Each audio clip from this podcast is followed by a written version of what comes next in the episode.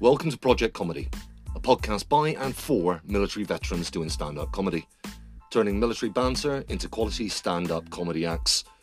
We might be veterans, but our comedy aims to get everybody laughing. Comedy was so much funnier when we were young.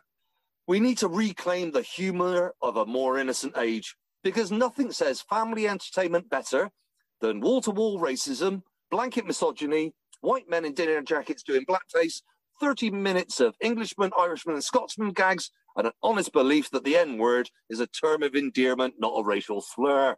Let's be honest. A lot of comedy hasn't aged well.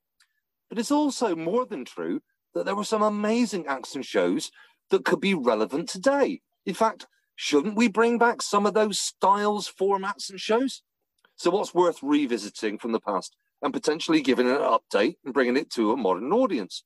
Equally, what should we avoid at all costs and leave to rot in the comedy dungeons? To determine if nostalgia is nothing more than rose tinted glasses or if there's something worthwhile in the past, I'm joined by Gabriel, pass me my shoulder pads Murphy, and I'm Jay, Operation U Tree want to oh, interview me because I was a kid in the 1970s for no other reason, Saunders. Hi, guys. awesome. I like how I'm the shoulder pad one. I was Dynasty. I was, I was thinking about this when we, we came up with the topic for tonight, comparing old and new. And um, I remember something, it's going to sound like a non sequitur, but I remember when I joined up and I was doing my basic training, um, I was really lucky that I had a really, really wise divisional officer. Um, he told me that at the training establishment I was doing my basic at, he said, This place is full of dyers and flyers. And that's really, really useful. He said, What you've got to do is learn how to copy the best from the best and avoid the worst of the worst. And I've sort of taken that across into my comedy now. And, um, Jay Sodegar said to us when we did our basic training uh, our uh, our beginners course. He said, "I'm going to ruin comedy for you because you're going to be able to understand how acts work," and that's sort of true. Because now when I look at comics, I go, "That's why you're good," or "That's why you're bad." But you can actually look at comics throughout the ages, can't you, and see why they were good back then, and if it would still be relevant today. Do you, do you think that's true? Oh, for sure. Yeah. I mean, um, everything everything kind of flows along with a, a general consensus of whatever is happening on in the world at that time. So, you know, like back in the day when like the whole thing was like the women coming out of the woodwork and it. So it was like, yeah, you know, women were getting the rights, women were doing more powerful things, and they weren't just people who, you know, washed the front step and did the dishes and the high heels and all that sort of stuff. You know, they actually had some contribution to stuff. Granted, not much, but you know. I, I, go back to when I was a kid, and obviously, and obviously you're that much younger than me. Um, did you ever hear of a, um, a TV series called The Comedians? I heard of it. Yeah, I didn't see any. Of and, it, and I looked back. To, well, I ended up doing a look up of it, and you know who were the comedians that were on it, and there's not a single female. Not a no. single female that I could find that performed in the comedians. And this was the day of, you know, stand-up comics, all wore dinner jackets with ruffly shirts and what have you, stood there with a microphone and just told gags. But it was every single act was a uh, was was a male, not a single f- female there. But there wouldn't have been a disabled one either, or a, or an ethnic background, or another one for there another were, ethnic There were background. two black guys. There were two black guys on the circuit. But that was their entire thing is was about them being black, and it was my mate. It wouldn't stand today. It was sort of like it was almost like they were apologizing for being black, or oh yeah, my food's too spicy for you guys. It, it's it's cringeworthy to look at a lot of it now. It's it's so it's so funny to think about, like you know, and you got to think of like some of the acts that have transitioned from back in the day to to now, like Eddie Murphy. Eddie Murphy and his stand up when yeah. you know he's he's gone all the way and it's you know he's gotten into the films and it's it's weird how he's kind of doing the same thing but in a more politically correct way. Now, I, I think that's the difference between. If I go back to the 70s and 80s, America was far more progressive uh, with comedy than the UK ever was. We only became progressive with what they ended up terming alternative comedians. And yeah. when I say alternative, the only difference was they weren't wearing dinner jackets and they hadn't all come from doing working men's clubs. But the American comics were. Yeah. I've, I've made a little list of some comics from yesteryear um, that I thought were class acts. And I'm sure you can add to it. Um, but guys that I think have skills that we still would find relevant today, and actually some of their skills and some of their comedy, um, maybe we should be emulating today. And I, so that little list I've made is yeah. um, Bob Monkhouse, yeah, Dave Allen, yeah, Jasper Carrott. He's still touring. Uh, still touring. Uh, Brian Conley, Freddie Starr. Yeah. And all for different reasons. All for different reasons. I mean, in the in the sort of Brian Conley and Freddie Starr sort of realms of world, you've you've still got the the comedians who sing as well. You know, like like Bo Burnham's now. You know, it's yeah. You know, it's it's still it's still a thing, but obviously they weren't. You know, they're not doing the types of shows that they would, where they were very. But that's why Brian. That's why Brian Conley and Freddie Starr were were really great on the circuit for their time because yeah. they were controlled chaos. That was what made them funny. It was it was still family entertainment, but it was controlled chaos on the stage. You didn't know what they were going to do next. The, the the saddest thing about it for me is that you could turn around to a, to an audience and say it's a puppet, and people only half the yeah. people will get it. Yeah, that was absolute genius here with that crossover to you know actually bringing in cultural references that were appropriate to the younger generation. He was one of the first guys to do it. All the others were only trying to make the parents laugh. Mm. But Brian was bringing in kids' culture to actually make it true family entertainment and you know, to be emulating Philip Schofield in the broom closet and it's a puppet was it's just a, a, genius moment. Actually, the kids in the room need entertaining as well. I always thought he was Pat Sharp, Nick Frisbee.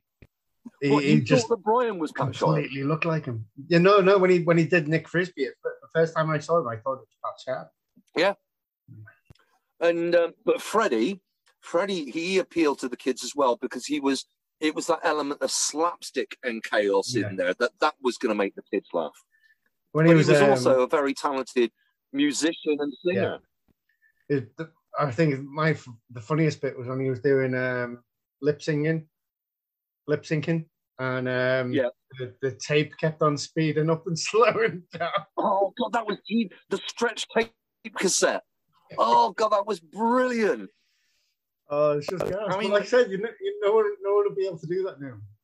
You know, there was there was one comic I can't remember. He was quite a mature bloke, but his entire thing was the microphone didn't work properly, so you would miss every bit of uh, uh, he basically sounded like my internet connection whenever we record a podcast. that sounds great. I'm a huge fan of Bob Monkhouse. I'm a yeah. huge fan of Bob Monkhouse because people will turn around today and go, right, who are the hardest working comedians on the circuit at the moment? And they'll instantly say Jimmy Carr because the amount of work he puts into it. Bob was the workhorse. He was the man that every day he had to write, you know, he had his legendary gag books and what have you. Yeah. And unfortunately, he got tarred with this this um, reputation for being a quiz show host and being too polished and what have you. But that wasn't his true stand-up comedy. He was, I mean, if you've ever watched that BBC One mm, documentary about his last ever gig, he yeah. was just what a what a comedian, what a writer. Is that his level of innuendo through the roof as well? Though? Oh, God. the stuff he could come out mm. with would be considered massively blue if he had actually said what a modern comedian would say. It was just beautiful. It's it's funny as well, like you know, especially I just had a massive flashback there to me mum and me nan and that. And like you know, he's saying like, oh, he's, he's so blue. But then someone like Bob Monkhouse would come on and he'd say pretty much exactly a really blue line. But they'd be pissing themselves Exactly. laughing, and it's just like, hang on a fucking minute. Yeah. Wait, I mean, uh, another one that was another one that's brilliant for it. Um, uh, Barry Cryer. That man had a way with innuendo. Do you know Barry at all? Not personally, no. He, um, so he he was massively on the scene with um, outside of it's, you could almost call him the um, the fourth good, goody. So Oh, yeah. prior to the goodies, there was um, sorry I haven't a clue. Before that was sorry I'll say that I'll, I'll say that again. Uh, and they all used to be in Barry's Barry's blue humor was outstanding. One of my favorite gags I heard of him tell. Um, my uh, my former mother-in-law, she went to university with him, and uh, he used to perform at the jazz club, and he just sing some songs, but drop in blue innuendos. So one time he was singing, "I wonder who's kissing her now," and then paused and went, "But has anybody ever asked the question where her now is?" And it's just sort of like, my God, how blue is that when you actually take it into context? It that's intelligent humor. But it, it just makes me laugh, like the, the, the double standards of it. It's like, oh yeah, you can you can innuendo at it, and that's hilarious. But if you actually say what's going on, that's just rude. Jimmy Carr will say, "Yes, um, I was playing with my tummy banana, and apparently that's filthy." Yeah. Me and the missus were having relations is okay because it's being told by a comic of twenty years beforehand.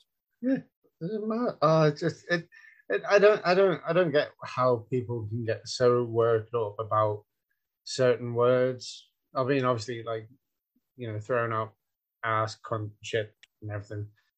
But I mean, what are you meant to do? Yeah. Stand there and just go poo poo? It's just like, yeah, Yeah, nice one. I'm forty. Um, what, one of the guys I mentioned before, I'm I'm gonna guess you're a fan of, but the legend that was Dave Allen, because that guy Oh, broke yeah. so many barriers, but he had to come to England to break those barriers. Oh, I love him. Love him. I I, mean, I, I love anyone anyone that'll smash through the fence that everyone else is sitting on. I, I'm a I'm a fan of. I, I love the way that he would, because you know, oh, it's like when uh, a couple of weeks ago when we were doing the podcast, you asked me to um, look up the sex education videos from Ireland. Yeah, Oh my god, mate! I they looked it do up. together. I'm there going. You need to do a routine about that because it's absolutely hysterical. there he was 40 years ago telling jokes about the Roman Catholic faith. Yeah. My God, he must have been he must have been hated by so many sectors of the Republic of Ireland for daring to take the piss out of the shepherd's crook in a priest's hand of a bishop's. He was, but then he finished the show with, "And may your God go with you." It was just genius what he did Oh, it's just brilliant. I, I love all that sort of stuff. one that I think is understated, you know, and we should go back and look at what he did, um, is Jasper Carrott. Because Jasper Carrott, I'm going to be technical about this, he wasn't a stand up comedian, No. he was a down comedian. I remember seeing him in the early 80s perform at, oh, it was in Bristol. and I'm trying to remember the name of the venue. It'll come back to me at some point. For the entire show, two hour show, he sat on a bar stool in the middle of the stage and didn't leave it once. And I remember hurting myself laughing. He wasn't using body language or anything like that. It was all about his tone, his attitudes, and his facial expressions was enough to make a room fall apart laughing.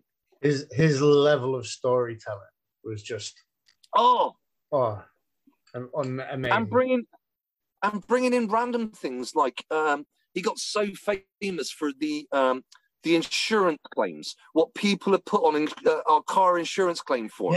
yeah, I pulled remember into the one. wrong driveway and collided with a tree I haven't got. yeah. what was the um, what was the big one? Um, was it an Australian fella or something like that? He said, uh, "I saw a, I saw a sad, sad, deprived woman's face bouncing, bouncing off the roof of my car." Oh, and Uh, another one that's just come to mind, mate. Another one that's just come to mind. Um, Les Dawson. yeah, what an all-rounder. I mean, let's let's not just talk about the humor and what have you. The piano playing. Mm-hmm. To play a piano that badly meant he had to have such a serious, beautiful talent as a musician to make the piano that bad. Well, even even as well, if we're going into doing all the things of doing things like bad, you know, Russ Abbott. Oh, Russ, he used to. Well, I, I used to live in a place called Caution. Um, he lived just outside of the village, like the town I lived in, in a place called Skidpan. He mm. was our legend. That we we live close to Russ Abbott. Russ Abbott's madhouse was. Uh, I mean that um, the um, uh, the rocker character he used to do with the ridiculously long quiff and what have you in the in the Teddy Boy suit. The man was a genius, and you look at the other comedians that came from his madhouse, like Les Dennis and what have you. He brought an entire era of comedians to the stage. Yeah, and then and what, um, what was the name of the large lady? Bella, Bella something. That used to do Blunder Woman. No, no, no. Um, and then you got um, like you know people who play the piano and stuff like that. Every single time someone says comedian who plays the piano, I think Victoria Wood. Oh God, um, another pianist. Um, yeah, Dudley Moore. Yeah, Dudley Moore. Amazing with the piano. The the, uh, the never-ending uh, ending. Yeah. Um because um, when he was doing Pete and Dud, oh my God, that was just again gene that was that's something that is still relevant today. I think in double acts, and we'll talk oh. about double acts again. The point of Pete and Dud was trying to make the other one uh, corpse, was trying to make the other person laugh, and that was yeah. what their humor was all about. And um, well, who, who did the? Who was the Australian Australian fella? All in the best possible taste, fucking swinging his leg. Oh, no, it wasn't Aussie. Um, you you were talking Kenny Everett. Kenny Everett, yeah. I loved him. He was fucking fantastic. He was direct opposites. He was hated by, by so many people mm. for two factors. One, because he was a closet heterose- uh, closet homosexual, never talks about his sexuality. for many years, he was. for many years. Um, but it was also the fact that he was a massive conservative supporter. Yeah. So he was sort of like, he was the rally guy for the young conservatives. And it's sort of like, well, how can he be gay and a conservative at the same time? Uh, it's just so he was, he was just, okay. Let's let's go to the um, the negative spectrum then. Let's go back to some of the acts that didn't age well. Um, I, I put down three, yeah. and having having looked over statistics for our listeners, I think I'm going to make some people unhappy with the first two people. Well, all three of these I'm going to mention because we do have a, a we have got quite a demographic of you listeners that are over the age of 60. Um, I'm going to turn around and they just, they haven't aged well at all. Jim Davidson, Bernard Manning, Roy Chubby Brown. Yeah. I know they're of different eras, and I don't think their comedy stands the test of time. I don't, I don't think it does. But then you know, like, like on this sort of platform, just like on how many other platforms and so many other people. You know, there's other things that aren't going to stand the test of time. You know, and you've either got to kind of roll with it and and adapt to the times and the changes, or accept that you're a part of a dying breed and you're gone. I mean, um, and I've got a reason. I've got a reason why I don't think they don't stand the test of time for each one of them. I've, I've, let's take Bernard as the first one. Hmm.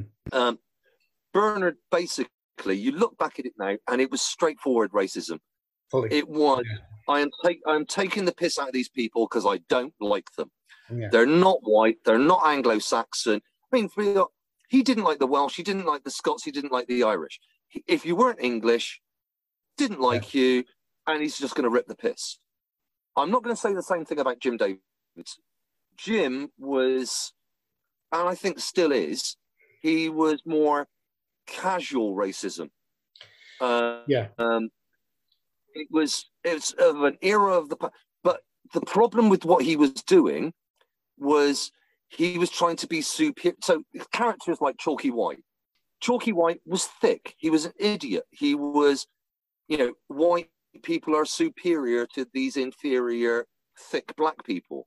and and that's why Jim isn't relevant today because he's not willing to turn around and go, do you know what? That's that's a really stupid stereotype. I wouldn't do that stuff today. He's trying to defend Yeah, what yeah. he did back then, and that's not excusable. That's not a decent excuse.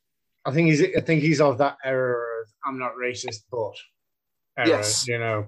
Um, like my, Don't look my now, but there's somebody that's not white in the corner. yeah, yeah, like my my ma, my ma comes up with some of the best lines that I've ever read in my life.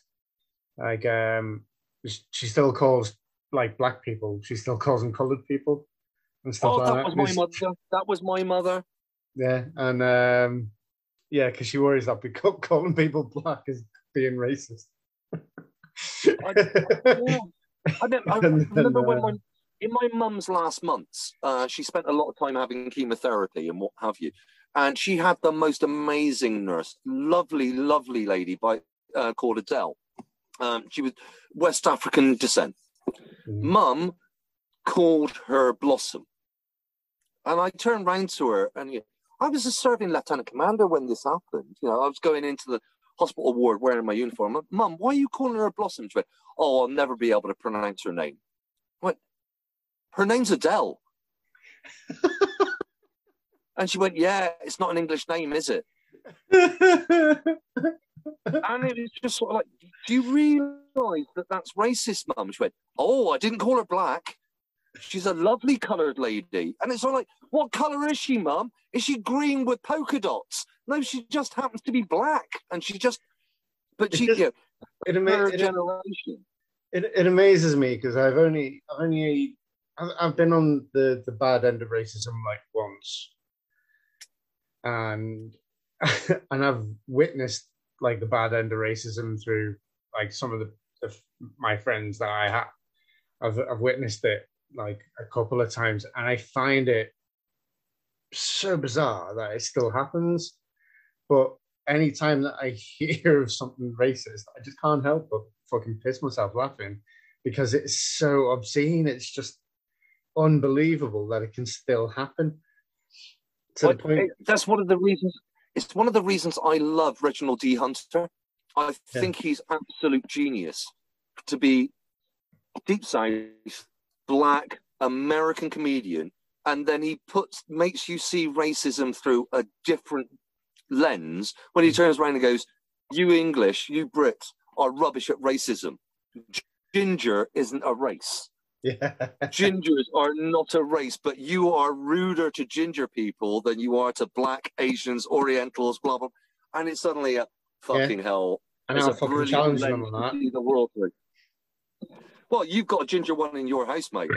Yeah, I'll send her to live with him for a fucking a day, an hour, an hour, and he'll hate gingers. and, I'll, and I'll finish off with why why I you know I think Roy Chubby Brown doesn't um he's Yeah. no longer it's because he was pure crude. There was no intelligence about it. It's let's be as crude as I possibly can. I think he's a he's a mixture of the the, the crude and bigotry and sexist kind of realms of life, isn't it? Yeah. Yeah. I mean, the- only thing that he had going for him was was the self-deprecation side of life. You know, because he, he he admitted he was fat and and he was a wanker. So And let's be honest, um, we turn around to Bernard and Roy Chubby Brown. These were not good-looking fellas. no, I mean, if they were on if they were on the comedy circuit today, we'd be there going, "You ugly cunt." I mean, I for me for me to turn around and say someone's ugly, that's a fucking statement. And Fucking them hell, mate. You know how terminally single I am. oh, I am better looking than both of those bastards. Mate, them them fe- fellas made me feel like a Chris Hemsworth and Jason Momoa and fucking I mean, I, Brad I'm Pitt and thinking about everyone else was dead I'm thinking about writing. I'm thinking about writing a routine about white racists from the UK or from the foreign, you know, of of the British Isles. I'm sorry, I'm going to include the Republic in the British Isles. Sorry, mate. but Uh, I'll, I'll why is it-. Why is it they're a couple of chromosomes short of the full package? I mean, why is it that these people that proclaim that white people, Anglo Saxons are better, Nick fucking Griffin of the BNP looks like he was involved in a house fire at birth. He is not what we're going to call Aryan perfection. Why are all these fucking racists deformed motherfuckers? I just love how everyone who's like who's got this thing of like, oh, we are more superior. I mean, I'm fairly sure that like every single person has their own unique traits. So, you know, they're clearly not superior. Like no one, no one particular race can say, apart from the Chinese being good at maths. I, That's I don't don't don't insult our future overlords. There are far more of them than there are of us. And I'm fairly sure they're in behind the algorithms of this podcast. They'll decide where we're allowed to be broadcast. So Well, The I've other got, I've got the Americans after me. I might as well get the fucking Chinese after me as well. we haven't had a Chinese listener yet. We haven't had a Chinese listener yet. I think the firewall's too intact. They know about you and I, mate, and we say cunt too often. It doesn't translate into Chinese well. So you imagine the Chinese symbol for cunt? I know what the sign, British Sign Language is for it, but uh, and that doesn't work on radio or podcasts. But anyway, the other thing I was looking at, mate, was when I was looking back when we came up with this topic, was um, 70s and 80s seem to have been the 70s and 80s were the highlight of it for for me that I can think of, but it went on before, and it seems to be irrelevant today. Mm. But they were the era of the double act. You look back, and again, I've made a big list. Um, uh, so let's go through a couple of them. Yeah, some are legendary. Couple you might not have heard of, mate. So let me know if you've not Oh. heard of them. Ob- obviously, um, Morecambe and Wise, Oh, definitely. the two Ronnies. Yeah. Little and Large. Yeah. Uh, Cannon and Ball. Hale and Pace. Hinge and Bracket. Ever heard of Hinge and Bracket? Uh, no. Drag act. They pretended to be sort of like they used to do uh, loads of operettas, but they were a drag act um, going through. Smith and Jones, Yeah. French and Saunders, obviously. Fry and Laurie, Yeah. Newman and Baddiel, Reeves and Mortimer.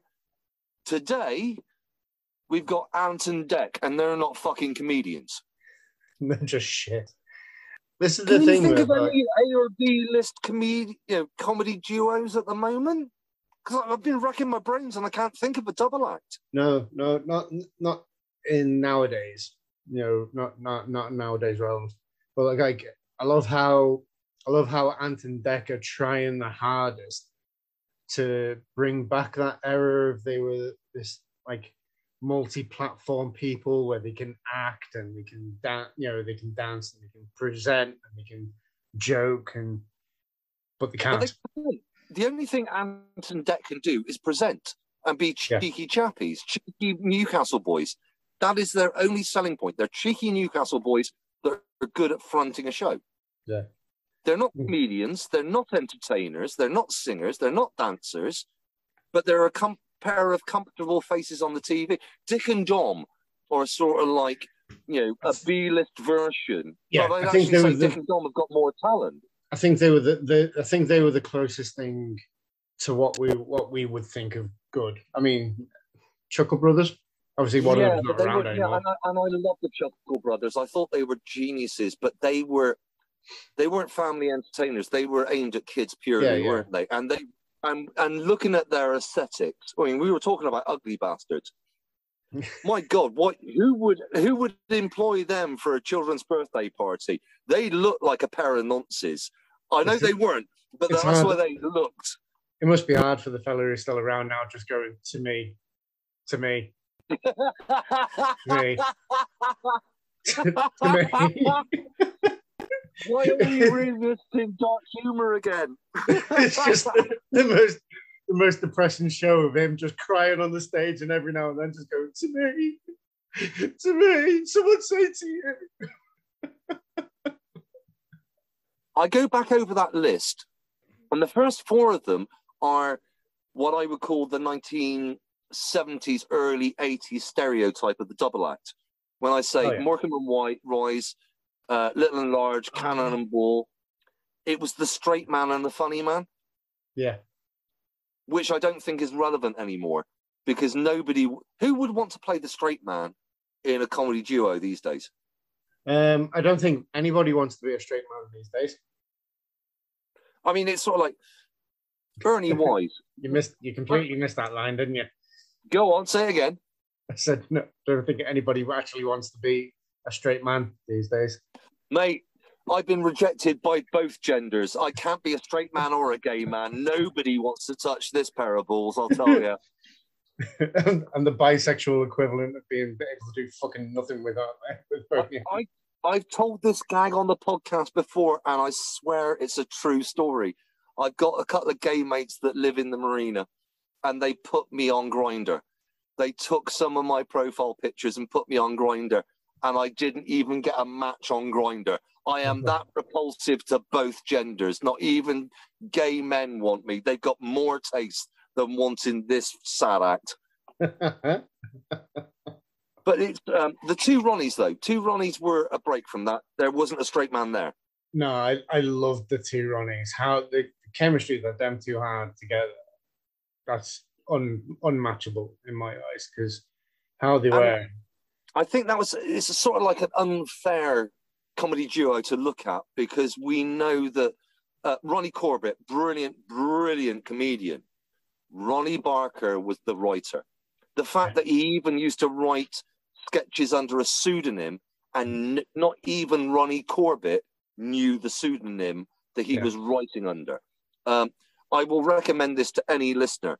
Um, uh, there, there's a book called uh, Everything I Wrote, and it is every sketch that Ronnie Barker wrote under his own name and his pseudonym, and they, including four candles. Um, and just reading them off the page, it's as funny as watching it. The guy knew how to write on paper something that's funny, audible. It, it, it's as funny on the paper as it is being performed. It's genius. But them them guys like they they were able to do quite a lot. Like because obviously the, the sketches like remember the worm. Oh God, yes, the worm that turned. Yeah, the worm that turned. That was it. That was that was fucking brilliant. And it was that that in its way is sexism working right, you know, and it's like how that can be funny even in today's standards. And I- yet Gonna get, I'm going to get the name of it wrong. There was an amazing movie um, starring John Travolta. I think it was called White Man's Prejudice. I, I, will have to look it up and I'll put it on the Twitter channel when it comes up. But it's um, it, it, it's you're absolutely right about the worm that turned. It's sort of like turning sexism on its head. Um, it's an amazing movie starring John Travolta, but where the whites are the minority Yeah. in America, and they are being treated to a lesser degree the way that blacks were being Yeah. treated in the in the 60s and 70s, and it's eye opening. Mm. But it, they, you know, the Ronnies were able to turn around, you know, uh, burn your jock straps Mm. uh, rather than burn your bras. It was there was you know there was something educational and and pushing about it. Yeah. Here's one I don't like. Here's one I don't like from that era, and I know people are going to hate me for it. But uh, Benny Hill, I never found Benny Hill funny. Uh, I think the best thing about Benny Hill was the music. Yakety sax. Yeah. So yeah, chasing out. That last little shit. Yeah. I mean, uh, Ernie, the fastest milkman in the West, maybe that was a good song. That was funny. Uh, but the actual show, it was sort of like, I know exactly what's going to happen. This bu- buxom blonde is going to end up in her underwear and he's going to be chasing her around a field somewhere. Yeah. And that's supposed to be funny. And even as a young boy in the 70s, I didn't find that funny. I'm like, why? Why It is was, that um, funny?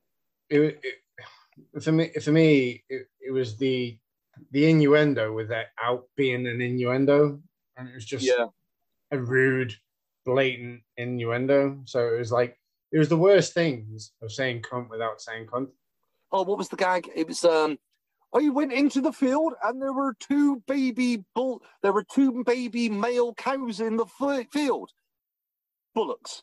No, I'm fairly sure they were cows. Yeah, I like that one. and it's also interesting to see that yeah, uh, here are a couple that I, you know, a couple of people that I absolutely adore. Uh, a couple of acts that I completely adore: Smith and Jones, uh, Fry and Laurie, Right. Newman and Baddiel, Reeves and Mortimer. But it's ended up that those have ended up going on to post solo careers where they become where one has ended up becoming more famous than the other. I absolutely adored. Uh, I, I've got a real thing about Fry and Laurie. I mean, and I understand you how they got to get, know each other at Cambridge and what have you. So Hugh Laurie is now a Hollywood star. He ended up with House and all that sort of stuff. Stephen And Fry is revered, and Andy's quite a talented blues artist. But blues and the man has never Blues. taken a music les- lesson in his life. I mean, that it just makes me sick. I hate I hate that. I do hate that. I genuinely hate that. You know, I, you I know hate Dave. I hate Dave Grohl. I fucking absolutely love him. Oh, I love him, but his level of talent can go fuck himself. And if any of our listeners can hear, if any of our listeners can hear grunting in the background, no, I don't have a woman trapped on my boat. That's my assistant's dog getting annoyed that people are moving onto the boat next door. if I did have a woman trapped on board this boat, the number you need to call is 999 and report the mad boatman from Gosport. Newman and Baddiel. I love Newman and Baddiel. Baddiel in so Newman and Baddiel in pieces. They had some of the greatest sketches. I think. Let's call it what they called it: the alternative comedy scene ever. They were the guys that enabled arena tours of comedy to happen. Yeah. We would not have arena tours in the UK if it wasn't for Newman and Baddiel. I would love to see Newman back on the circuit. I know he's been very, very, well, like us, psychologically unwell. Um, David Baddiel, brilliant, brilliant talent, but Rob Newman, I thought, was the talent of the two. Were you were you familiar with what they did? Um, I'm not too hot on. I'm. I, I, I say that I probably am. I'm just a fucking. The most famous sketch that ended up hitting the popular meme was History Today. So they used to be sat opposite each other, two history professors, and then they just end up taking the piss out of each other. Imagine a slum whorehouse room where this woman is doing depraved acts from men for money. I can imagine the scene. That's your mum, that is. I do remember that actually. Yeah. That was Newman and Baddiel. That was Newman and Baddiel, absolutely. And uh, uh, Rob Newman had this Jarvis, me, alone in a dormitory full of Yeah. prepubescent girls.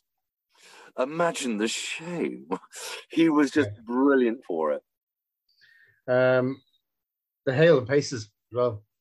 Hale and Pace. Were brilliant. I, I think they're underrated because people said they were too populist, but Mhm. it was so fucking funny. I mean, um, Northern Airways, when they did the sketch about, you know, EasyJet and Ryanair were becoming popular, so Mm-hmm. they made their own. It's Northern Airways. So you got issued mushy peas instead of a meal and what have you. Um, they ended up doing. They, they had their own little. They had their own little sitcom of the Scousers. That's Yeah. where we get the hey, hey, hey, calm down, calm down thing from was Hale and Pace. They made that into a popular meme. which kind of leads you on to the Harry Enfield and Chum songs as well. Now, Harry was one I was thinking about putting on that list because he's gone from between ensemble cast, duets, because it was, you know, with uh, uh, uh, Paul Whitehouse, is that Yeah. his name? Yeah. Um, but I always Wasn't wasn't it Linda Burke as well? Oh God, Linda Burke. When so the teenagers, so uh, Kevin and Perry, Yeah. And the slobs. and the slot of the slobs. oh my God, you've just brought joy back to my heart. Um, when the when the slobs had their baby, the- uh, what- and what have you named her? Spudulika. It's exotic. and people won't remember. There are going to be younger members of this audience won't remember there was a fast food chain store in the UK called Spudulike, and that's Yeah, why she yeah, was called Spudulika. Um, one of the things that I remember off the, the Harry Enfield and Chum song was uh, Jurgen the German. Oh God, yeah. Like even even though that's technically not racism; it's more nationalism, I suppose. Uh, like it's still, I think I think that would still hold up now, and I think having I know quite a few German people and stuff, and I think that they would actually find it quite funny. You just made me realise something, mate. Because we're talking about the, you know, just give everybody background on, on the way we run Project Comedy Podcast. Um, we we think up topics in advance of what we'd like to do, and we're thinking about the next episode being comedy characters. So comedians that present a character on stage. We look at those duets, you know, the, these duos. So many of them had occasional characters that they drop into their shows. Yeah. And I've just remembered, you know, with um, Harry Enfield, Tim Nice but Nicebutdim. Ah, yeah. Such an amazing character that still has relevance Sorry. today. Sorry, boy. Ooh, lovely chap, lovely. Um, Paul Whitehouse, the the bumbling general. Yeah. Lorry load of interesting cheeses, right? A room full of monkeys, and uh, terribly drunk at the time. They had these occasional characters that Remember, they were allowed to play with in that format.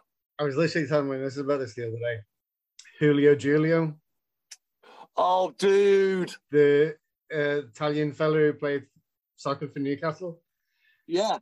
As British versus Reese Flios. Shag that Danny Burr like.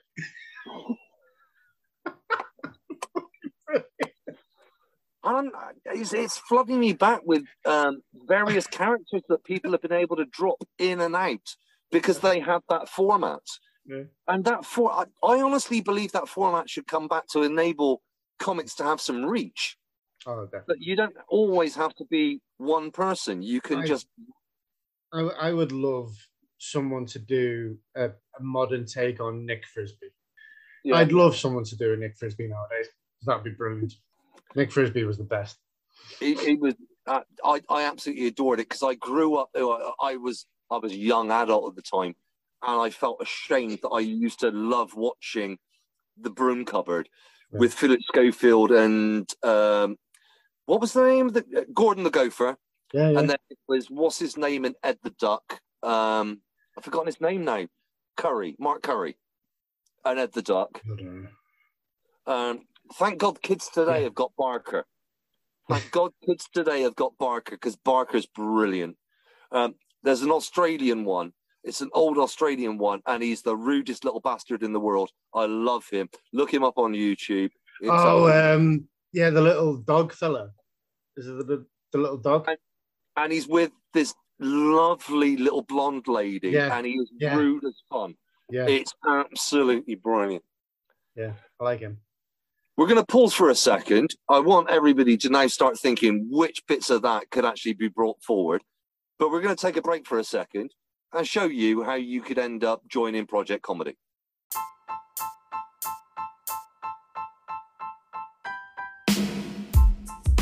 Are you a veteran or even still serving and think you'd like to give stand up comedy a go? Then why not join us in Project Comedy? Visit the Project Recce website, that's projectrecce.org, then click on how it works. You'll find a register here button in the Project Comedy section. Fill that in, and the HQ staff will soon get you connected with the Project Comedy community and its weird and wonderful ambassadors. You'll be invited to our green rooms, where if you want it, we can train you in the basics. If not, you can just come along and have a laugh with us and see what we're up to and what it gives us. One of the things I did love about like the Harry Enfield and Chums one is when remember when they did them public service announcement sketches. Oh God! Like L is for Labour, L is for life. Women, know your place. Know your place. Here is a thought process going through a man's head. Notice how it's carefully stored. Ladies, this is what happens in your brain. Look how ugly she is. to think she only did one week of university. do you know what? But that's such that's such genius in today's market because it is, it's ripping the piss out of negative stereotypes to go, guys, it's not okay to do this shit. yeah, no. absolute genius. I, and some of the some of the ones I want to talk about now, mate. Um, comedy ensembles. Mm-hmm. uh, where you end up with a bunch of people together to make comedy. Uh, uh, there's a couple of others that I could throw into this, but my instant hit list of five are The Goons, Yeah. Monty Python, The Comic Strip, The Fast Show, and Goodness Gracious Me. They show stepping stones to me. So obviously with the Goons, these were all guys that had been demobbed after military service in the Second World War, and they. I'm going to turn around and say this is why I hate the term alternative comedians. The first alternative comedians were the Goons. They broke the mold. They were allowed to be chaotic and make fun rather than it being. They still use setups and punchlines, but it isn't by the old comedy rules of I'm going to say something now, and this is the bit you laugh at. Yeah. The goons, because of their chaos and because of their military service and the horrors they had seen, they invented new comedy, as far as I'm concerned. Definitely.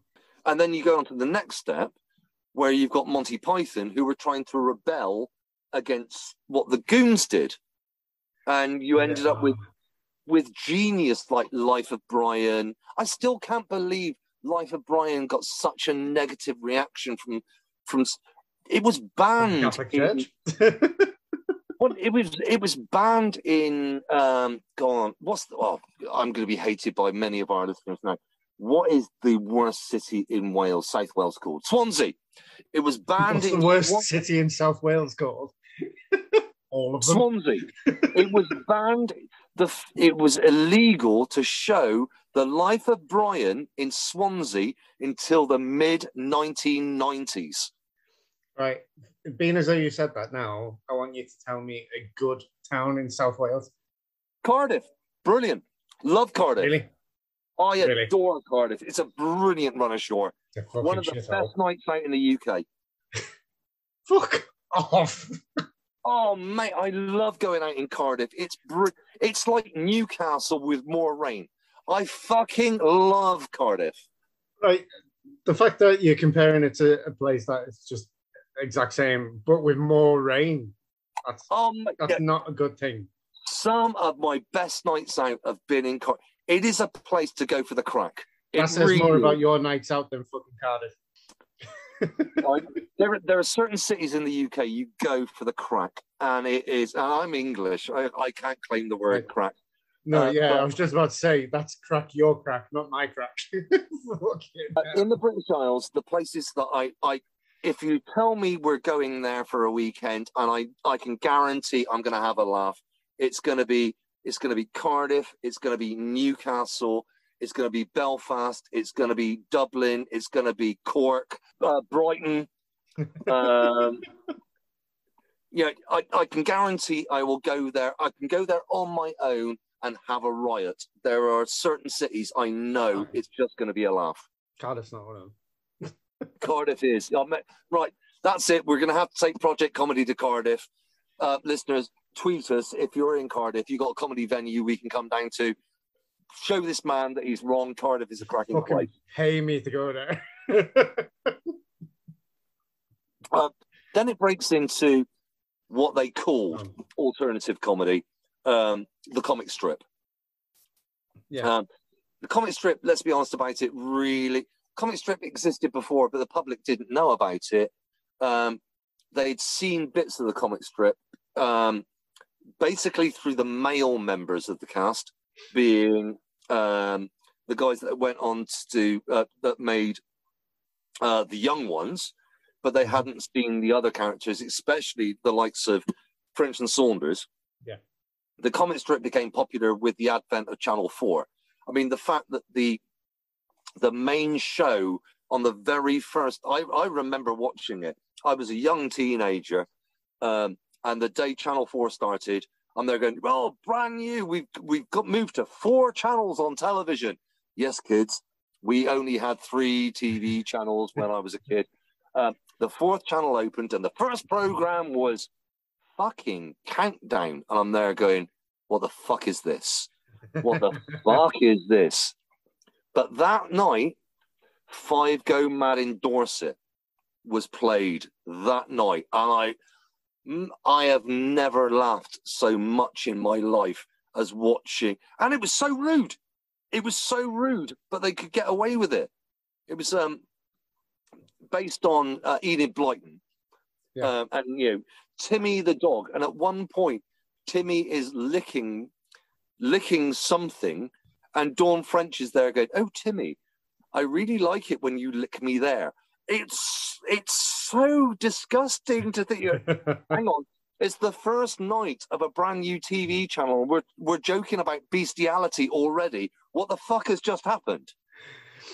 uh, it's it, it was it was good. It was it was good time for getting into it, though, isn't it? You can imagine like the nowadays sort of way of getting famous by doing something like that is to be fucking stupid or doing something on the internet, isn't it? So I mean, I I, I have been watching it. Obviously, mate, I, I I'm such a nerd about everything I do, including comedy, and I'm seeing so many stand-ups are making the circuit now because of TikTok and YouTube. Yeah. And I'm there going, but you, to me, it doesn't seem right. Maybe I'm too old for it, but it doesn't feel like you're working your bones. And yet, to me, it gives me the fear of a, here. Let's take a, a so-called, and I'm going to call him a so-called stand-up t- from today. I don't think he's a stand-up. I really don't like the man.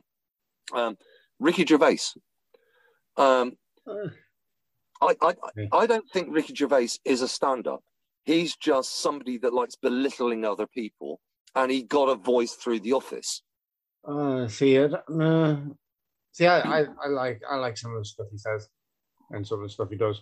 That um that series he did, Afterlife. Afterlife hit me quite hard, and I, Yeah. I like really really like it. I, I'm going to be honest about it. I've not watched it, um, and I've not watched it for reasons of PTSD. Yeah, yeah. the like I can see it being triggering. But I, you know, I tried The Office. I tried Extras. I tried Derek, and Derek was the one that broke me. It was sort of like, no, this is just cruel. You're Hmm. trying to pretend it's funny. It's actually fucking cruel. I don't like it. Um, there's something about Ricky I don't like. I would not want to be in the same room as Ricky Gervais because I think I would end up doing time because I would punch him out. See, even, I don't think I've ever been that annoyed at someone that I'd want to hit them. Oh, which I- obviously going going off my aesthetic is quite an alien thing for anyone to think.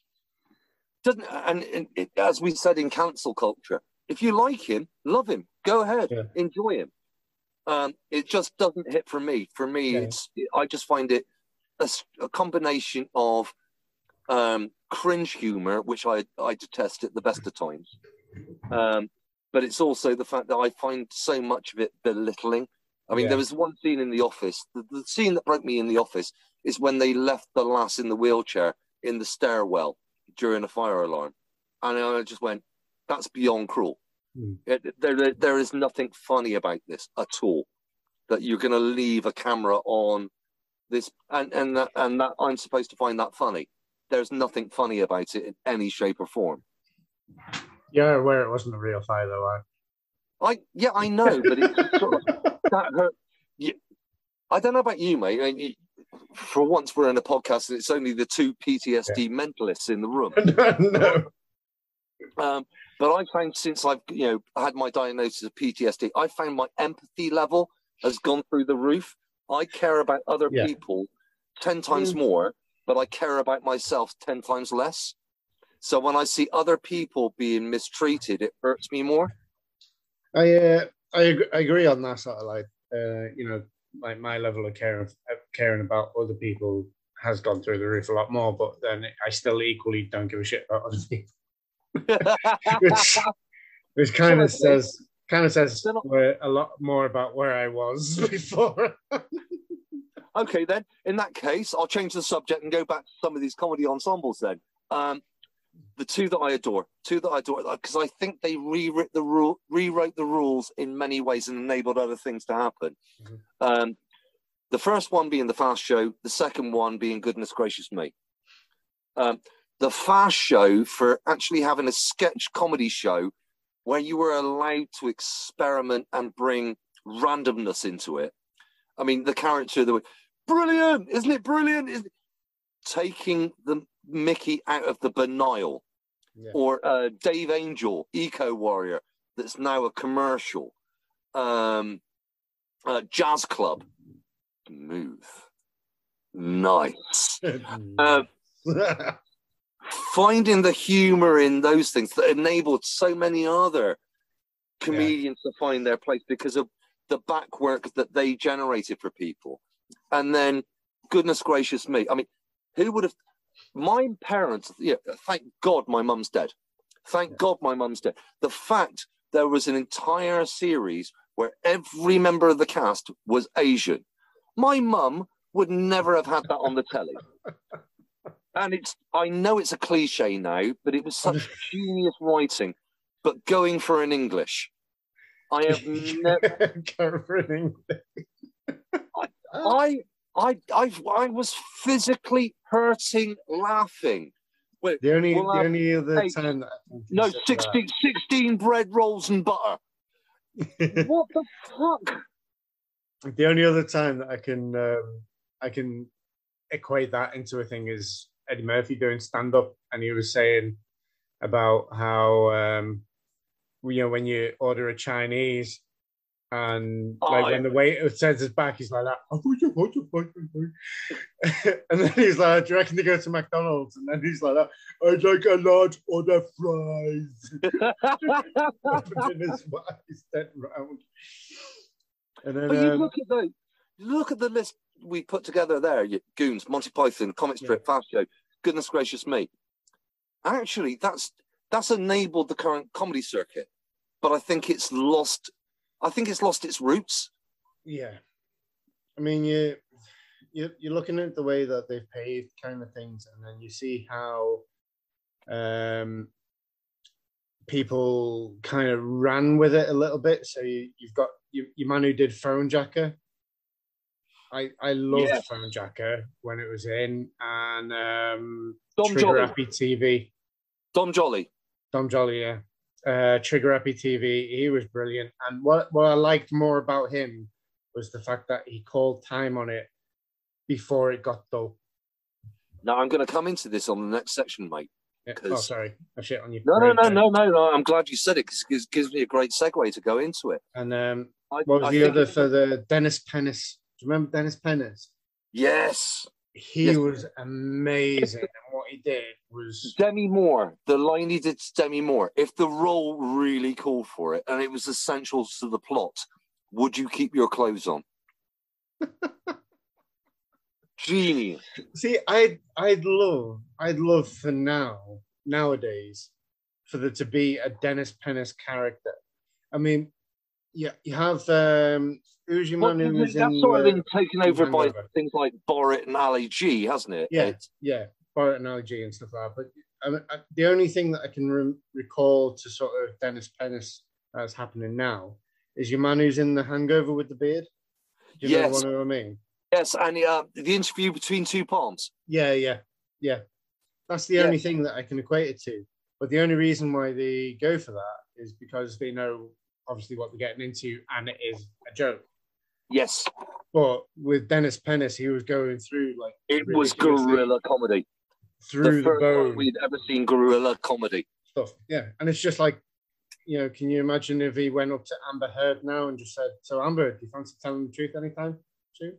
Oh, mate, I would, especially with the news that's come out today. Um, so it's going to be yesterday's news to the rest of you. Um, the fact that um, the guy that Boris Johnson appointed to be his standards advisor has now told him why is break. you- You've now got to explain explain why breaking the law isn't a breach of the ministerial co- um, conduct. Fucking, I, I've got a gig tomorrow night. I've got to write a gag about it? I've got to write a gag about that. That's going to be fucking brilliant. So you, you break the law, grand. And you, you lied about breaking the law, grand. And you lied in Parliament about breaking the law, grand. But you didn't break the code. No, No, because I've just changed the rules, and minor breaches are no longer sackable offences. Yeah, I, I love how the guy broke the rules of his own rules, but didn't know he broke the rules of his own rules. And then he, and then when he realised he's broken the rules, he's changed the rules, So he hasn't broken the rules that he broke when he broke them. That he made. He's the bloke that insists that when you're playing Monopoly, that every fine goes under no parking, and when you land on no parking, you get the money, which is not a rule in Monopoly. He's just like the big brother, isn't it? It's just like, yeah, but that's my toy. No, uh, you're no, I win. Why? Because I win, right? Shut up. my house, my rules. My house, my rules. Here's Uh, one for you then, mate. Because I don't think no, there's a cut. There are a couple exceptions to this. All right, go on. Sitcoms. Sitcoms seem to have changed dramatically, and I've ma- I've made a big list here, mate. I made a big list here. right, the first one I'm going to say, I'm guaranteeing you won't have heard This of. list is as long as my chain. have you ever heard of Round the Horne? Round the horn. Yeah. I've got round the horn. round the clock Uh. I'm going to recommend every one of our listeners, especially Gabe, listen to Round the Horne. Um, it was. I thought uh, they said round the home. it it challenged the it beyond challenged the times. Um, yeah, Mr. Horne ran this comedy ensemble, and every week it was a it was the most popular radio show before TV was big TV and what have you.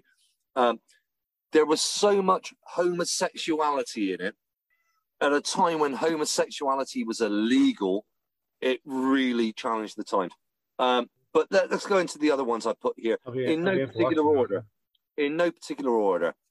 Happy Days, It was shit. Mork and Mindy, was good. Taxi, The Cosby Yeah. Show, Fresh, Yeah. Fresh Prince of Bel Air, was Death of. Dupar, Fawlty Towers, The Young Ones, and then its generations that became Bottom, Blackadder, Father Ted.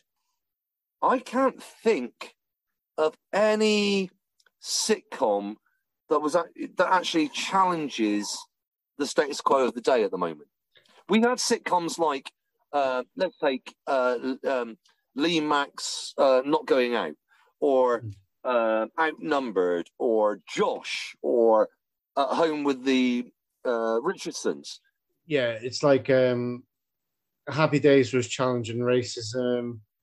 You know, and Mindy was challenging immigration and all that sort of stuff. And it was just like nothing's nothing's really happening now. And I think everyone's kind of playing it safe. So it's just like, oh, this would be funny, so we'll do that, as I'm- opposed to going down the lines of The 2 of Mhm. those that are probably the most important to me in my development as a human being are Blackadder and Father Ted.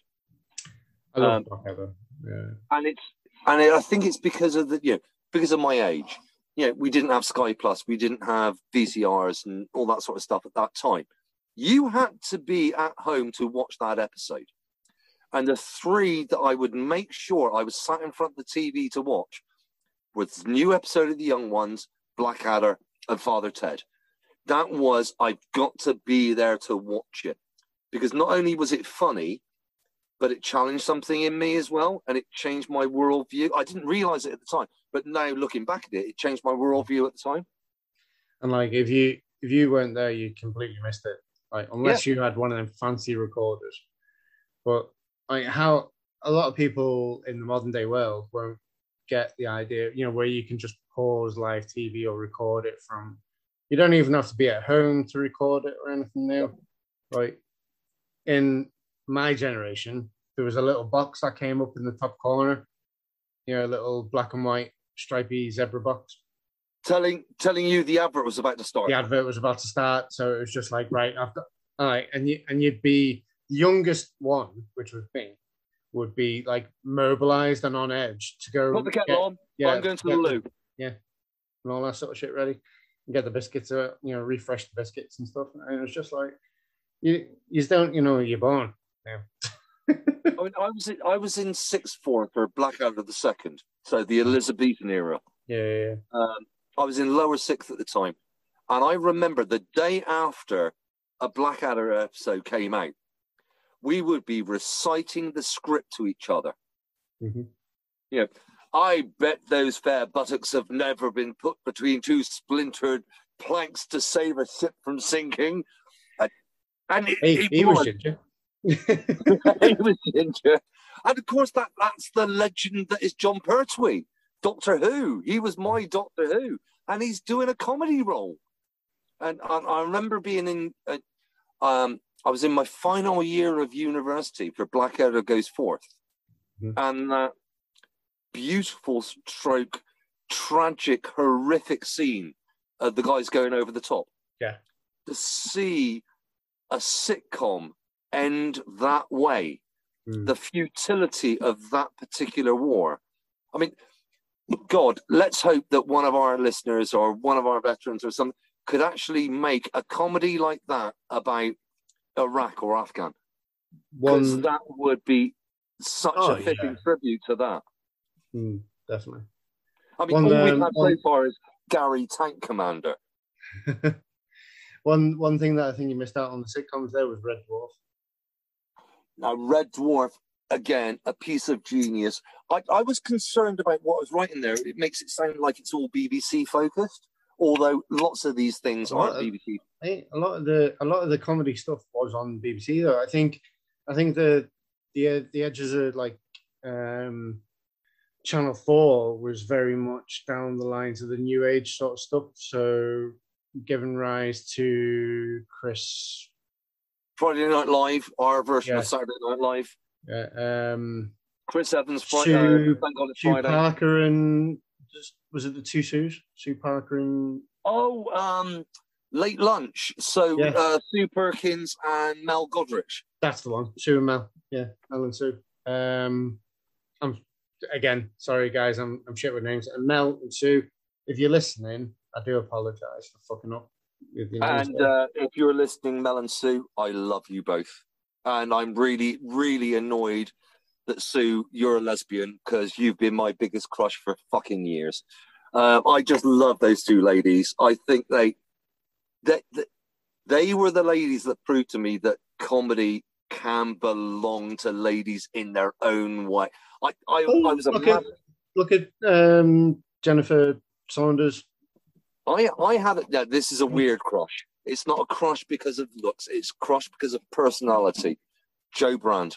The first time Jo Brand took to the stage, and I just went, "You are something fucking special." That I I would love to go on the piss with Jo Brand for the night. I would I would be the ultimate fanboy. That Mate, Joe, Joe funny. Brand. Jo Brand would fucking peg the shit out of you. She would kill me. She would kill me. But the first time I saw her on Friday Night Live, She would break you in half. I, I'm looking at Ben Elton going, Will you shut the fuck up, you twat? You're annoying the fuck out of me. Um, and Harry Enfield doing Loadsamoney and Stavros the uh, Stavros the um, the kebab shop owner and what have you. Jo came on looking the opposite of she, purposely not looking attractive, but her gags were landing and landing and landing, and I'm there going, "There's something about you, Mrs. There is something amazing." I uh, are such a fanboy of Jo Brand. I love the the Saunders and Dean bit where they dressed as fellas, you know, the fat fellas, Oh, and they oh! were just vulgar. It was brilliant. Loved it. Here's one for you then. then. A situation comedy of today. Is there a situation comedy today that you watch? I mean, I'm thinking back to my glory. There was beauty. There was beauty in comedy back then. Sitcoms back then. Here's one for you: The Good Life. I loved The Good Life. It was funny. It was charming. It was attractive. It was comfortable. And I'm trying to think of a modern day sitcom, and I can't think of one. No, the only the only things that I watch that were comedy wise nowadays, I, I like I like Bob's Burgers and I like Archer and I like Rick and Morty. And Family Guy. The- the- yeah, the Family Guy things. Dad. Yeah, But they're, they're they're cartoons yeah, yeah, yeah, yeah. written It's by not, geniuses. yeah. There's no um, human show that I kind of watch these days. We've got to flip it on its head. Got to flip it on its head to the negative ones that were out there.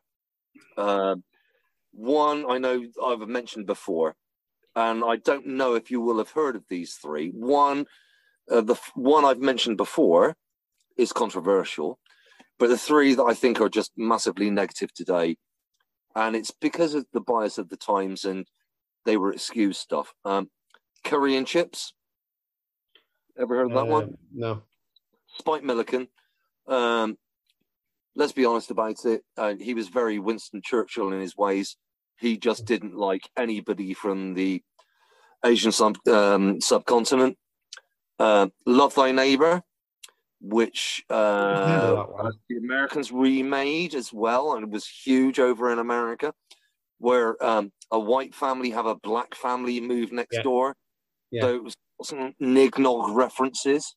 Mm. And another one called Mind Your Language, uh, which was English as a foreign language class. And every one of the foreigners in the room was a stereotype of that nation. So bit, bit, bit, bit, bit, bit, bit from the Indian fella. The Yeah. Chinese guy couldn't say ours. Um, racism. it was. um, and and if you look at any of the forums, because when I was doing the research for the show tonight, um, they also bring in "Till Death Do Us Part" or um, "In Sickness and Health" into that bracket as well. But I disagree with that one. Um, that was the intent of "In Sickness uh, Until Death Us Do Part" was to take the piss out of the racists. Mm. Unfortunately, they were so subtle about it it gave the racists a justification for their belief. Alf Garnett's allowed to say it, so why am I not allowed to say it? yeah, yeah. Curry and chips, love thy neighbor, mind your language. They were just fucking horribly racist shows. It's just how it, it, fell short of the mark, isn't it? I mean, you'd you'd like to think that they were written with the best of intentions and stuff. But Here's one for Channel Four, mate. You know, you know, when we're talking about Channel 4 not Mhm. necessarily fine. Did you ever watch Smack the Pony? Yeah. Oh my god, what a show! Mm. An entire female cast with some of the most amazing female talent out there. Yeah. And I've got to admit, yeah, there's another one of my massive crushes, especially because she's exactly one year younger than me, and I'm not going to say which one that is. I think you can guess. Um, but Smack the Pony, oh my god, female humor of that form. I mean, do you remember the swimsuits um, sketch? uh, I think off the top of my head, I'll have to think. Do do comes out. Um, do comes out wearing her swimming costume, about to go swimming with the rest of the girls, and they're trying to go. Half of her bush is hanging out the bottom of her bikini, uh, bottom of her swimsuit, and they're trying to be subtle about it. Um, you've got a pube showing, a pube, not pointing out she's got two halves of afros sticking out the bottom of her swimsuit. It's women taking the piss out of women. It was joyous. Lovely. And there was also the one that um, her name will come back to me in a second. Oh, I hate myself. I hate myself. But there, there was one about how to order a drink at the bar, and you need inflatable breasts and nipples. Oh, I remember that one. I wonder why. Oh God, what's her name? She's a the only reason why I can remember shit like that. She's and this do you know what really annoys me about it? She's the one I've got the crush on. She's Yeah. exactly she's exactly 364 days younger than me. She's a massive campaigner for She's a massive campaigner for what? It's not Sally Phillips. Sally Phillips. Ah. That's it. Oh my god. Oh, ultimate crush on Sally Phillips. Sorry, Sally, if you ever listen to this podcast, I will self voluntarily place my restraining order against you. Um, I, I will keep a respectful distance away from you. Would you? I, I, Would- I am a, I'm an ugly West Country man living on a yacht with a dog. I will keep well away. Would you invent a time machine, commit suicide, and then, in the hopes of being scattered as ashes, to be then grown into a tree, which will hopefully you- then be made into the toilet paper that will wipe her ass? but can you imagine how painful this is for me? She's exactly nearest damn it a year younger than me, right? She's funny, attractive. I'm trying to be a stand-up comic, and I'm a lunatic. No, she is my goddess of a woman. She is, you know, oh, Oh, hell her. Sally, I love you. Love you. Sorry. Right. I might have to edit most of this out of the podcast record. See the, the annoying thing as well is like it makes me sound it makes it sound really sexist that I remember the big the blow up tits and the nipples bit. But as a guy as a guy, as a fairly ugly guy, you will not know how jarring it is to be served by seven women in front of you that joined the queue after you at the bar. That's something that doesn't happen today. In the queue, in the queue to get a drink. Yeah. I used to hate it when the guy used to wave around a twenty pound note to get served first. Nobody does that anymore post COVID because they're not going to wave around their platinum card because everybody's paying for their fucking drinks contactless now. I just wish that my bank account was contactless with my card. So looking back at everything we've spoken about, you know, we've spoken about individual stand-up comics from the past, you know, uh, double acts, comedy ensembles, uh, sitcoms. Looking back at those, which bits are relevant to bring forward to today? Are there are there gaps in the com- current comedy circuit that could be brought forward? I think the the realms of like I said the, the the character thing. I'd love to see the character thing again, and I think like the, likes of Borat and all that sort of stuff. It'd be nice to see it on stage as more. You know, When you say Uh, character, I mean you mean more like being able to drop in occasional characters yeah, yeah, rather yeah. than being that character for your entire career. Yeah, definitely, yeah. Like I said, uh, like I said, that your man Borat and Ali G, you know, Sacha Baron Cohen and all that. I think he, I think he's done it the best recently. I mean, it'd be but nice to see. been- but, he's sat in that character for the entire thing rather than dropping Yeah. in and out of it. yeah, for for that that bit, you know what I mean. But Yeah. I mean, then you've got to kind of do like. It'd be nice if if at live at the Apollo we did Sacha Baron Cohen doing it, and one one minute he comes out as Borat, next minute he's coming out as Ali G, next minute he's coming out as someone else. It'd be cool to do that. It's like uh, the one I'm going to throw into it is uh, Rowan Atkinson. The way that he's developed his career, I, I'm not going to call him stand-up comedian, but yeah, he's done five stroke six iterations of Blackadder. Let's forget about the Yeah. last two. They're shit. And he's done Bean as well. He's been allowed to reinvent. Yeah. Um, the man in the moon. I can't remember his name, uh, um, but he was one of the lead characters in Taxi. Um, do you know who I'm talking about? I know Um, loads of our listeners will, and they'll be able to come out with his name. He he used to yeah he used to play this very naive person on stage, and he played it in Taxi. Um, but he also had this hyper crude character that used to heckle his own performances. Mm. He was allowed to reinvent himself all the way through his career. And I'm, I'm, I'm worried that comedians are are being stuck to. I've got to be this person on stage at all times. Um, Yeah, so, and we're going to talk about in the next episode is having a comedy character or a comedy performance uh, a worthwhile thing to do, like uh, James James Acaster, uh, Risha Ayawadi, um, Jack Jack Dee, um, and what have you. Um, the pub landlord that is Al Murray and what have you. But I, I'm worried that people see that now and go, "That's what comedy is." But we go back to our youth and seeing comedy. You were allowed to play with characters. Yeah, Morecambe and Wise, beautiful example. They could be anything in every team.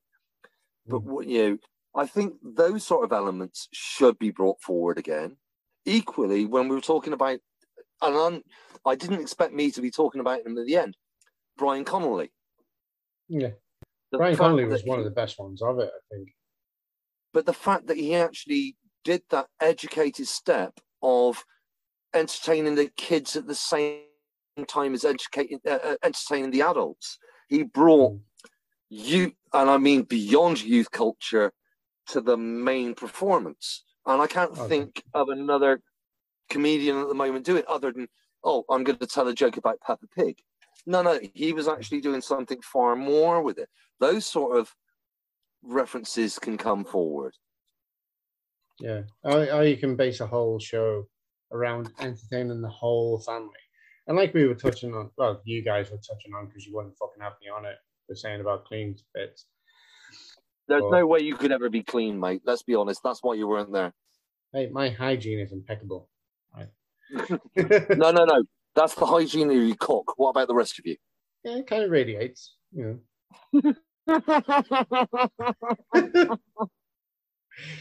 no, it's um. I'd like to. I'd like to think that it could be clean. I think. I think the thing with me is that I've I've spent so long, um, just kind of saying what's in my head as opposed to putting a filter on it. Yeah. You know? Um. But this this isn't right. saying this is the comedian you have to be. This is Mm. about, uh, and this is what I love about doing not only Project Comedy but the podcast as well. It makes us explore other routes into comedy. Is this another source of material that could come in? Yeah. To feed what I'm currently doing on the stage, and equally, right, I'm going to flip it on its head. What is the stuff we want to avoid from the good old days? I'd like to avoid um, something that in 10 years' time someone comes back to me and says that you should fucking apologize for this again. It's just like, I don't, I don't, let, let's be honest about it, mate. You and I can't guarantee that. no, no. You, a joke I'm going to tell today, in 10 years' time, you know, when I am uh, 63 years of age, I'm going to turn back, back and look at some of my guys and go, do you know what? That's in bad taste now. Yeah. I'm, I'm, I'm hoping, and this is the lesson I think I've learned, is when I went, go back to what I said at the very beginning, dyers and flyers, learn from the best of the best, avoid the worst of the worst. Yeah, yeah. I don't want to be Jim Davidson. If in 10 years' time and I see a gag and I can reflect upon it going, shit, I shouldn't have told that gag, I want to do what I was told in my military service fuck up, hand up. Oh, yeah. And that's the kind of that's the kind of comedian I want to be. If Yeah. in 10 years' time I've told a gag today that is no longer culturally relevant in 10 years' time and I can see why, I want to be the first one. I don't want somebody telling me off. I want to be the first one to go, do you know what? Seen that? See, Not I, relevant today. I think, I think as well, I'd go, I'd go down the lines like, I won't apologize for it, but I would say it is in bad taste. You know, like, you know, this the standards now. I think uh, Ricky Gervais said it the other day in, in his most recent thing, like ten years ago. You'd never, you'd never even think that someone who could say that they were a woman had a penis, and yet to say Yeah. that, if you said that joke back then, it would be offensive now. And to say it now is offensive, but then who's to say what's going to happen in the next I 5, think- 10, 15 years? I think it's another side effect of my PTSD. Um, my empathy's gone through the roof. Yeah. I look at my views now compared to when I joined the service. My God, I've I've become woke, mate. I've almost become woke. um, I, I I had very firm Christian beliefs in things like homosexuality, um, and yet you joined the uh, Navy? gender. Yeah, but I now look back on it and I, I go, fucking hell, did I really think those things when I was a teenager and in my 20s? And I'm there I, I'm appalled by some of the attitudes I had in my younger life because now I've been. This is one of the joys I. It's one of my joys about being on the comedy circuit. Is you meet every walk of life. Every. I thought I met every walk walk of life in the military. Hell no! I am meeting all the subgenres on the comedy circuit, and I'm fucking loving every minute of it. The, although I'm going to point out to uh, two particular comedians out there that I'm going to be gigging with soon, and I know listen to this podcast. No, I'm never going to sleep with you, even for a fucking experiment. Um, it's it, it's a joy to actually see and be challenged by things that I don't consider normal. I love how you give out about the fact that you've never had a ride in ages, and then you turn around saying to someone, "No, I'm not going to." Oh, I, and then you're saying about how your empathy's through the roof. You just made them feel like shit. oh no, no, no! I've said it to their faces as well. Don't worry, don't worry. Yeah, you're a, making it, them it, feel like shit. Don't be. Don't no, be, no, no I'm not. No, I'm not. It, they were offering me, no, no, not made them feel like shit. They were offering me pity fucks, and that's the only thing I get offered anymore. Your point being fucking what? Ladies and gentlemen, tonight's episode has been brought to you by the Royal Navy and the British Army with an Irishman. You can see which way this is going. We don't have any RAF in the room tonight. That's why we're going down this track. Hey, if you can get your Mickey wet, go and get it.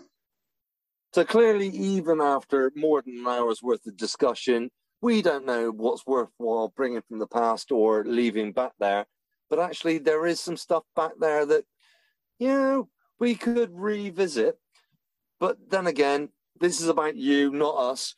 You're supposed to be the ones trying to get into comedy. We're trying to explore with it. So why don't you tell us? Um, tweet us at Project Comedy and even on Reddit. Uh, Gabe, what's the tag for Reddit? R slash Project Comedy, all one word. Anyone who's not cool doesn't, doesn't get it. Yeah, so he's the cool young kid.